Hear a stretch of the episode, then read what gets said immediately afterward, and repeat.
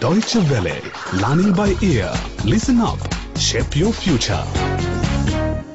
Hello. Hello, everybody. Today, in our globalization series, we are going to talk about migration, And we're heading for Cameroon, for Yaoundé. where we are going to meet a man from Cote d'Ivoire. So, So, fasten your seatbelts and let's get going. Ibrahim Traore is only 20, but he already owns a motor taxi company in Yaoundé.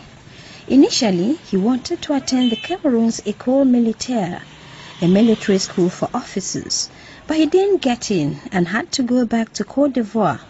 But he came back to start a motor taxi business. Je me suis débrouillé. Je n'ai pas, je n'ai pas eu recours à un crédit. I finally managed, although at first I didn't get any credit. Over the days, the week, the month, I was able to save a bit of money, and that is how I was finally able to start my own business. réellement permis de démarrer pour mon propre compte. Don't you think it was a bit risky to bet everything on motor taxis in Cameroon? To be honest, it was a smart decision.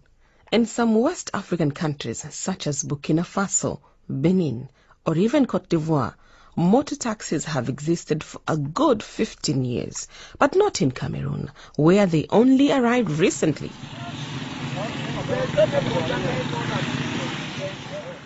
Ibrahim's day begins at 6 a.m. to the sound of engines and car horns. At the station in Mimboman, a busy district in Yaoundé, everyone calls him the Ivorian. This is where he began working as a conductor two years ago. J'avoue que ça n'a pas été facile pour les débuts. I have to admit it wasn't easy at first, especially because I was in a new country and had chosen the motor taxi business. I had to adapt. I had to embrace the spirit of the Cameroonians who had already been doing this job for a while. Ils sont dans cette activité-là depuis un bon bout. But Ibrahim integrated quickly thanks to two things in particular. He is good at adapting and he did not have to face a language barrier as opposed to most immigrants. Dans la société ouverte où on évolue, In public, in towns, in business, French is used. So I had no problem because we speak French in Cote d'Ivoire. Côte d'Ivoire, figurez-vous, on parle français. Ibrahim wanted to leave because of his family. He didn't want to lead the same life as his parents who were farmers. Ce sont des pauvres bergers qui font parfois aussi de l'agriculture de survie. They are poor shepherds who sometimes have to farm in order to survive so that they can eat. A bit of cassava root, some peanuts, some corn. The first few years of my life were spent in my village and then I went to Abidjan for school. That is where I spent most of my time until I got my school living certificate. And that's when Ibrahim set off on his adventure.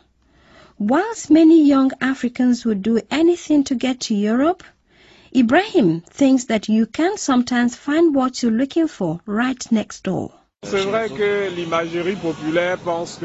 It is true that in the popular imagination, happiness is always on the other side of the fence.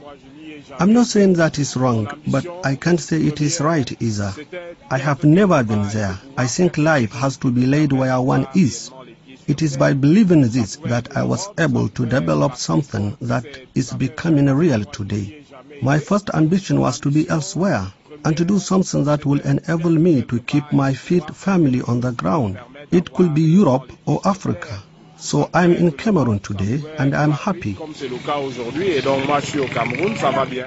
Each of Ibrahim's drivers gets about 1,500 CFA francs per day, and they give him about 3,500 from their takings. In the evening, they all meet to talk about the next day.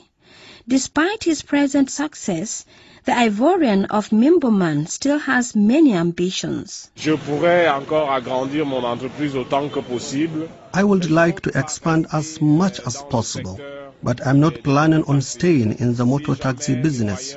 If I get the chance, I would like to go up the ladder and enter the taxi business in Yaoundé. Le secteur des, des taxis dans la ville de Yaoundé. Since he left, Ibrahim has only returned to Cote d'Ivoire once, but he says he has found balance in his life. Moi je suis un citoyen du monde. I'm a citizen of the world. I'm at home where I feel good. So here in Cameroon at this moment, I feel fine. I have no regrets, except perhaps the distance between me and my family in Côte d'Ivoire.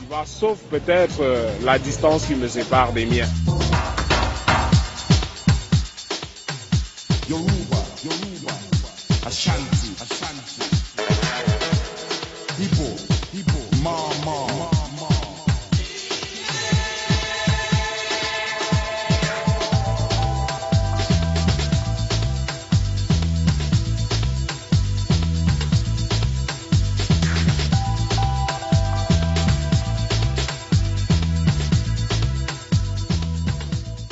The homesickness must be terrible. Why would anyone leave? You know, generally, immigrants don't have much choice. Sometimes they just don't have the resources to meet their needs at home. This is called economic migration. But sometimes they have to flee because there's some sort of danger. Such as war or persecution? Exactly. This is called political migration. But it's becoming harder and harder to identify the reasons why people choose to emigrate. Often it's a little bit of everything. Natural catastrophes too? Yes, for example, desertification, drought, floods, earthquakes. But where do all these migrants come from?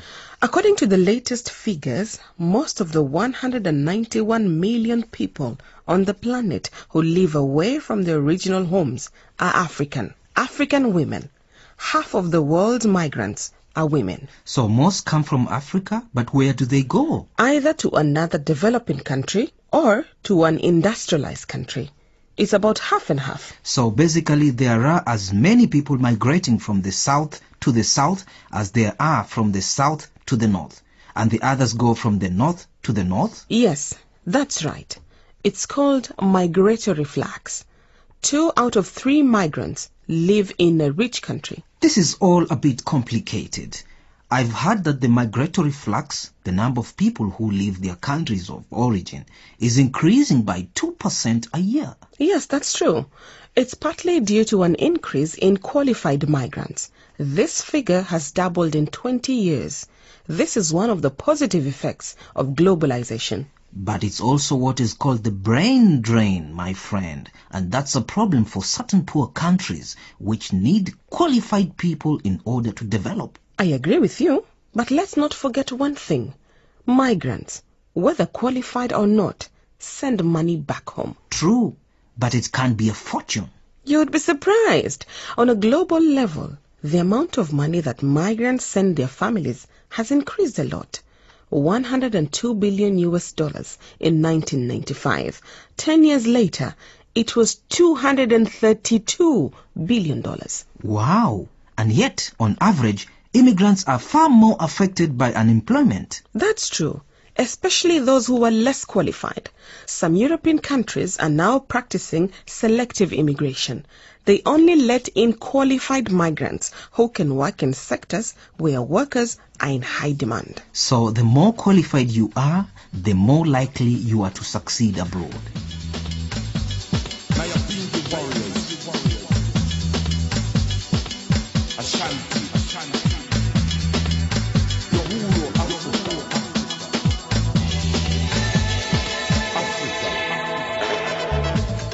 That's all for today from us at Learning by Ear. Thank you for listening to this program about globalization and Pan-African immigration.